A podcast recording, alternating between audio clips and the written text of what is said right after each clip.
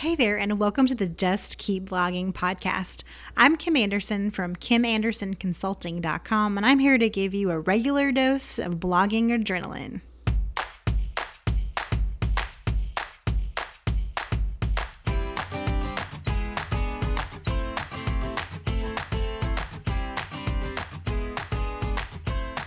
I am super excited because I got the opportunity to interview Christy Wright from Business Boutique. And I'm going to be honest with you, I actually originally recorded this interview for my other podcast, the Thrifty Little Mom podcast. And it was so good that I decided that I was also going to publish it here with the Just Keep Blogging podcast, because I genuinely think she has such good nuggets of information in here about having a business, and they all apply to online business as well. So I really hope that you get some inspiration and insight and encouragement out of today's episode.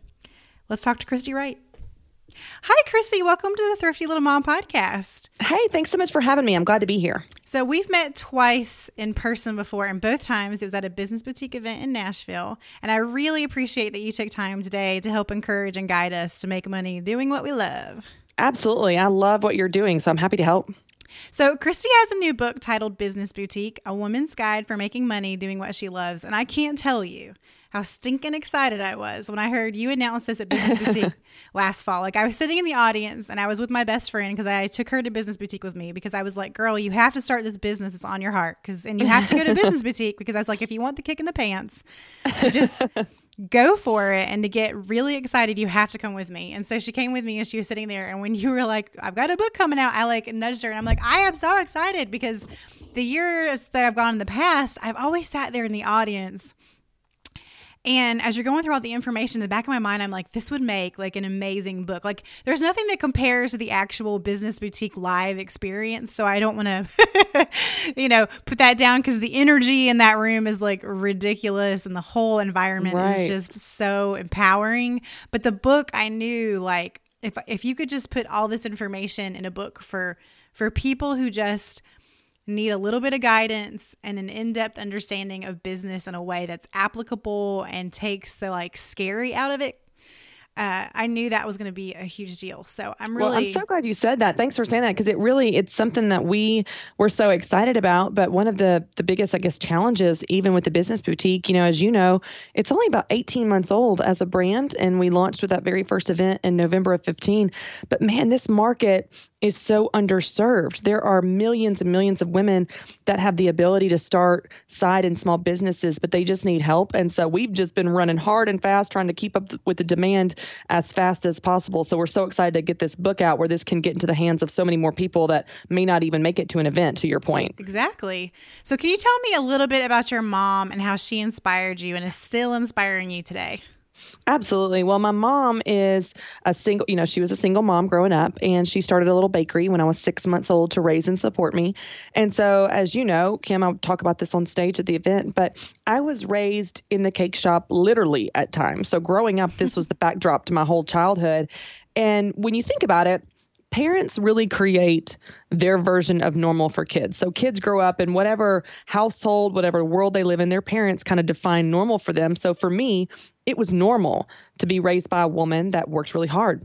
It was normal to be raised by a woman that used her gifts. It was normal to be raised by a woman that saw something she wanted and went after it. And when she got knocked down, she just picked herself back up, dusted herself off, and went after it again. And so that really created my version of normal. So when I grew up and I was 16 or 17, it wasn't if I could pursue my dreams, it was just, which dream did I want to pursue? Like, it was just a given that I had permission to go after the life I wanted to create. And I love that was such a powerful example mom set for me as a young child, and getting to watch her model that, but then also give me permission, even as a young woman, to know that I could do that as well. And so certainly even still today, mom is so, she and I are so close. We're more like best friends or sisters than mom and daughter.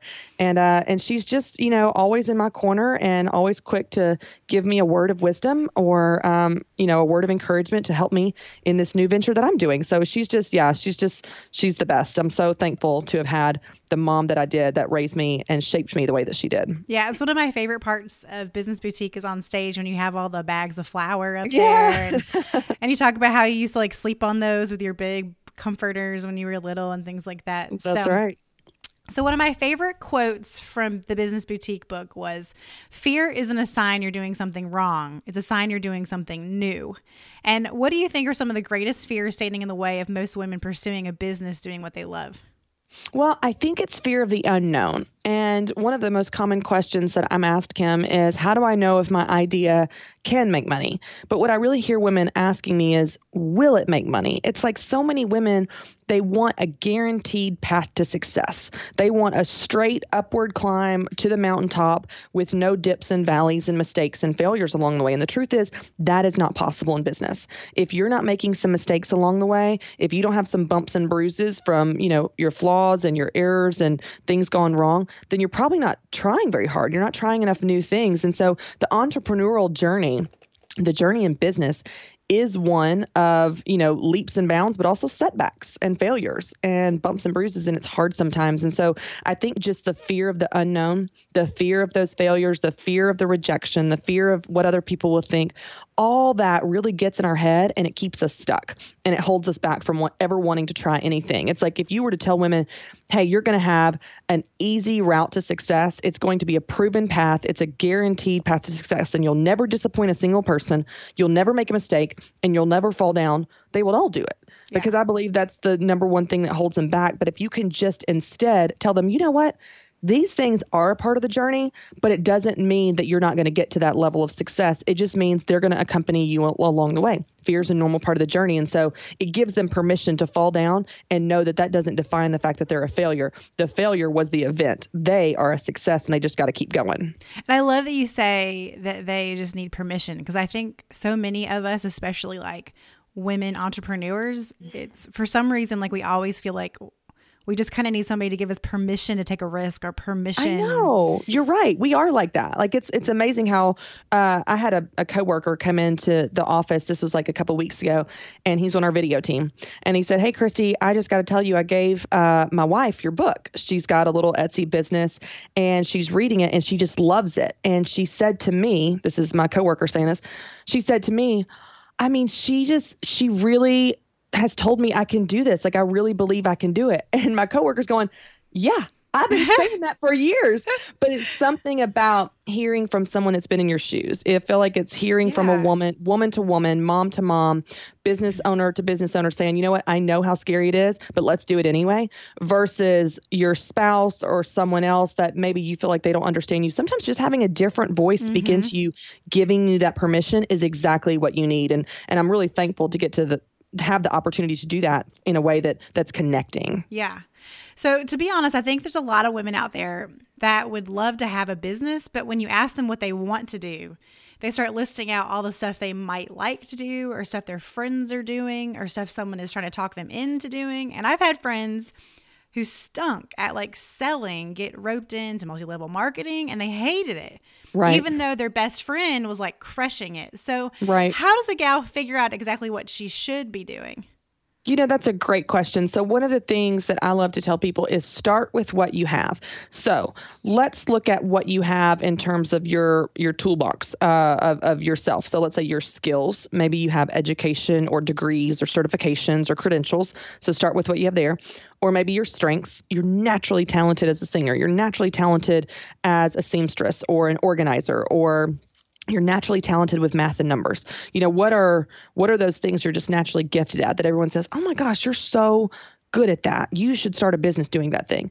So start with your skills, start with your strengths, or you can start with your stuff. So that would be like physical stuff. Do you have a swimming pool? Maybe you could teach swim lessons. Do you have a sewing machine? Maybe you can sew handbags. And when you start with what you have, whether that's skills or strengths or stuff, then you're reducing the risk of starting a business because you're starting with what you have. So it's very low risk. You're reducing the cost, which I know you're a fan of, Kim, like keeping the cost down. And so obviously those go hand in hand, lower cost, lower risk, but you're also lowering the intimidation factor. It's not like, oh man, I've got this grand pipe dream idea that's so big. I don't have any of the skills, any of the strengths, or any of the stuff. Well, that's going to be a really long runway for you to get that off the ground. Instead, what's the lowest hanging fruit? What's a quick win that you can start with what you have? And then you can dip your toe in the water of business test and prove your idea, see if it's working, and then build on it. If you know what, if you start swim lessons and it's rocking, maybe you buy some more swim equipment, maybe you hire some more swim instructors, maybe you move to a larger pool. But because you started with what you had, the risk and the cost and the intimidation factor were so low, it helps you get your best business idea and get started quicker. And I love that you said that you need to kind of test, because I think part of the intimidation factor for some people is that they just think, if I start this, I have to be all in. You know what I mean? Right. Like, I have to go all after it. I've got to have this and this and this. And I'm always like, just see if you can make money doing it first before you try to like even go through the steps of getting a business license. Like, if you can sell a few to your neighbors, that's probably a good sign that it's a product people want, you know? You know, it's so funny you say that, because we're very intentional about the language that we use in Business Boutique. And I know you've experienced this from being at our events, but even the book, even the tagline of Business Boutique, I don't say very often, I help women start businesses, because many of the women I work with, the idea of starting a business, to your point, is this jumping off a cliff, dun da da da, I'm starting a business. Like, it's this big, hairy deal with investors and startup and brick and mortar store and all this intimidation. And they're like, no, that's not for me. That's why I take it down and put the cookies on the bottom shelf and say, you know what? Forget about starting a business. Let's make money doing what you love. And for many women, it's as simple as you've got this hobby you've been doing, and now I'm going to help some people and I'm going to start to charge for it. Well, when you help someone and you get paid for it, congratulations, you're in business. It's that simple. It doesn't have to feel like jumping off a cliff. It's as simple as getting paid for what you're already doing. Speaking of getting paid for what you're already doing, now I know something that you regularly reiterate is that making money is good. And why do you think so many people struggle with that idea? Well, you know, this is something definitely unique to our wiring as women, and you see it in much more often in women than men. Women tend to undervalue themselves. Women tend to ask for raises less often in their corporate jobs or careers, that type of thing. So you're seeing a trend in our wiring, but it's also something that goes along with the nature of the entrepreneurial journey. So if you are putting yourself out there in business, then you are the business. You are the product. Even if it's a hair bow, you made that hair bow. Even if it's a service, you're the one providing the service. So it's very, very vulnerable to put yourself out there in business and say, will you buy this? Will you accept me? Am I worth this to you? It's the whole death of a salesman thing where you feel like, I don't know if I can sell myself. I don't know if people will accept me. And the truth is, if you're solving people's problems and you're serving them well, they're not only willing to pay you, they are thrilled to pay you. But so often we focus as women on the wrong thing. So here's what I mean by that. Many women will say this phrase to me. Well, I feel bad taking money from another mom. Now you're using the wrong words. It's as if you're reaching into her purse and snatching some 20s. It's like you're not stealing from her. You're not taking money from her.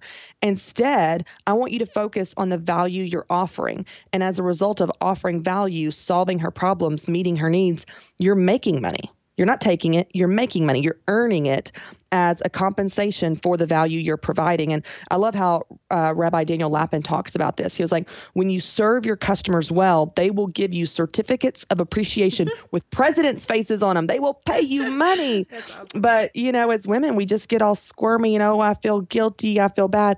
But it's because the real root of it, honestly, Kim, is we don't believe in the value that we're offering. And if you don't believe in the goodness of business and making money and the value you're offering, you will never have a good business or make money or teach others to believe in that value. If you don't believe in it yourself, it has to start with you. And I'll give you an example. When I'm at book signings and Kim, people sign up, you know, they line up to have me sign their book. I had a woman come up to me at one event and she said, yeah, I'm happy to have this book. You know, I've got some ideas about business. Do you think that it'll help me? I did not say, gosh, I don't know. Maybe. I mean, I don't know. Maybe kind of sort. No, I said, absolutely. It will help you. This is what you need. If you follow these steps, you will win. This is the plan. You can do it. And not only can you do it, you will do it. And I can't wait to hear your success story as a result of you winning because you applied this to your life, because I believe in it. Like, yeah. Kim, I don't feel bad selling my books or selling events because I've seen the life change. I've heard the testimonials. I know that it works, but I believe in it. But if I didn't, no one else would either. And you know, it's interesting that you said about being able to kind of go step by step through the book. That was something I was thinking about too, is I think a lot of times we think we know, like in our minds, we think we know this or that because of our experiences. But when you're starting something new like this, I think one of the best things you can do is open the book page 1 and go step by step, because it helps you reevaluate your why. Like if you don't know your why, which I know that you reiterate all the time, then it's not going to help you in the long run. And so even if you've been in business, for a while and you just want to get this book to kind of help you refocus or whatever it may be, going step by step from page 1, I think is one of the best things you can do for yourself. Yeah, I appreciate you saying that. I definitely designed it that way so that if you start at page 1 and you go cover to cover by the end of the book with the action, items that you fill in at the end of every chapter, you have a customized plan for your business. But then what's so great is it's also organized topically and categorically, where if you 2 years from now don't want to read it to cover again, but you want to go back, like, let me read that chapter on selling. I'm really struggling with my sales. Or let me go back and read that chapter on goal setting. Then you can also just use it topically. So it's kind of designed where it can help you in either way. But I appreciate you saying that, because it was certainly intentional on my part to help women start at the beginning. And I don't know of any other business plan that starts with why. I don't know of any other one that's like, let's start with why you do it. But you know what? Like I say all the time at the event, why you do it will always affect how you do it. And that informs your marketing, and it informs a lot of other things. So that's why we kind of started there. And that was not my idea. That started with Simon Sinek. I learned a lot from him on Start With Why, and his book Start With Why. But that's why my business plan starts with why. So recently, so I've been blogging for 4 years, and recently I've been kind of through this process of what we talked about, like where I went into a group of, women and mentors that I value their opinions and their feedback, and, was telling them that I was feeling strongly that like I needed to start doing kind of a coaching business for like online content creators, and that it was a passion that I had, and that I get really like I geek out every time I sit down with somebody, and I knew this was my strength, but I like needed permission to do it. But now that I'm in it, the other struggle that I'm facing as a business person is being confident enough to charge what I'm worth. And I think a lot of other women struggle with that too. And I think if you could touch on this as well, we always want to give out friend discounts. And how does that work in the grand scheme of things? Yes. So those are two great questions. So the first question, how do you charge what you're worth? One of the real struggles in the service-based business is so many women ask themselves, what do I want to make per hour? Or even, what am I willing to work for per hour? So let's say, hypothetically, Kim, in your coaching, you're willing to work for $30 an hour. That's what you're willing to work for. Well, if that's the only question you ask yourself, I'm willing to work for $30 an hour, then you're going to charge $30 an hour. But I don't want you to ask yourself that. I want you and anyone else listening that's in a service-based business to ask yourself this instead. Instead of asking yourself, what am I willing to work for per hour, where you come up with the bare bones minimum of what you're willing to work for, I want you to ask yourself, what is the value of the service I'm providing worth? What is the value of the service I'm providing worth? Now, Kim, if you're working with business owners and you're able to increase their bottom line and increase their Facebook likes by 100% in 3 months, or whatever this looks like for you, whatever metrics that you're creating through the value you're providing, well, what's that worth? For those of your listeners that are you've got a home organizer or a wedding planner. What is the value of planning an entire wedding where the bride shows up and she's a guest at her own wedding? She doesn't have to worry about a single detail. What's the value of mending relationships if you're a child and family therapist or counselor? The value you're going to come up with is so much higher than the bare bones minimum of what you're willing to work for per hour. And so you begin to ask yourself that question, and then you come up with a more appropriate number that you charge per hour, especially in the service-based business. But to your point of the question, what do you do about friends and family? I just want you to be intentional with what you give away, because what we do, the problem is not that we give away stuff or time or money. The problem is that we do it in a reaction. We react. We don't proactively plan it. We react when people ask for it. And so instead, you are in the driver's seat. You are in control of your business and your business finances. So you just plan in advance. What are you comfortable with? Okay, well, for example, let's see. I have X amount of hours in a week that I coach. I'm comfortable giving away 10% of those hours completely for free, where I just help people because I want God to use me and to use my gifts, and I want to bless people that maybe don't have the money to afford my coaching services, that type of thing. Gotcha. So I plan on my calendar. 10% of my hours, and then I block those. And I do it as first come, first serve. You can do it based on need, based on story, based on fill in the blank, whatever criteria, but then you plan it. And then every single week, if you get requests for your time or your stuff, if you're in a product-based business, you say, you know what, we've already filled up these slots for, you know, our gifts or our scholarships, however you want to word it. But feel free to apply next week, next month, you know, whatever the thing is. But then that communicates to everyone, I'm running a for-profit business. I'm running the business in order to stay in business. It's, you know, it's your responsibility as a business owner to do that.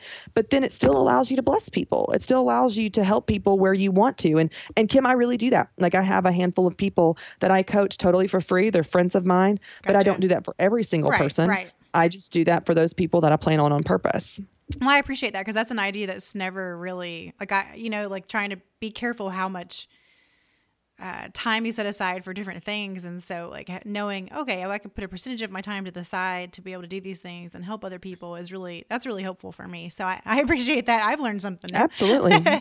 Okay. So it's amazing to me the number of application tools that you guys included in the book. So if a person picked up your Business Boutique book today, what would they walk away with after they finished it?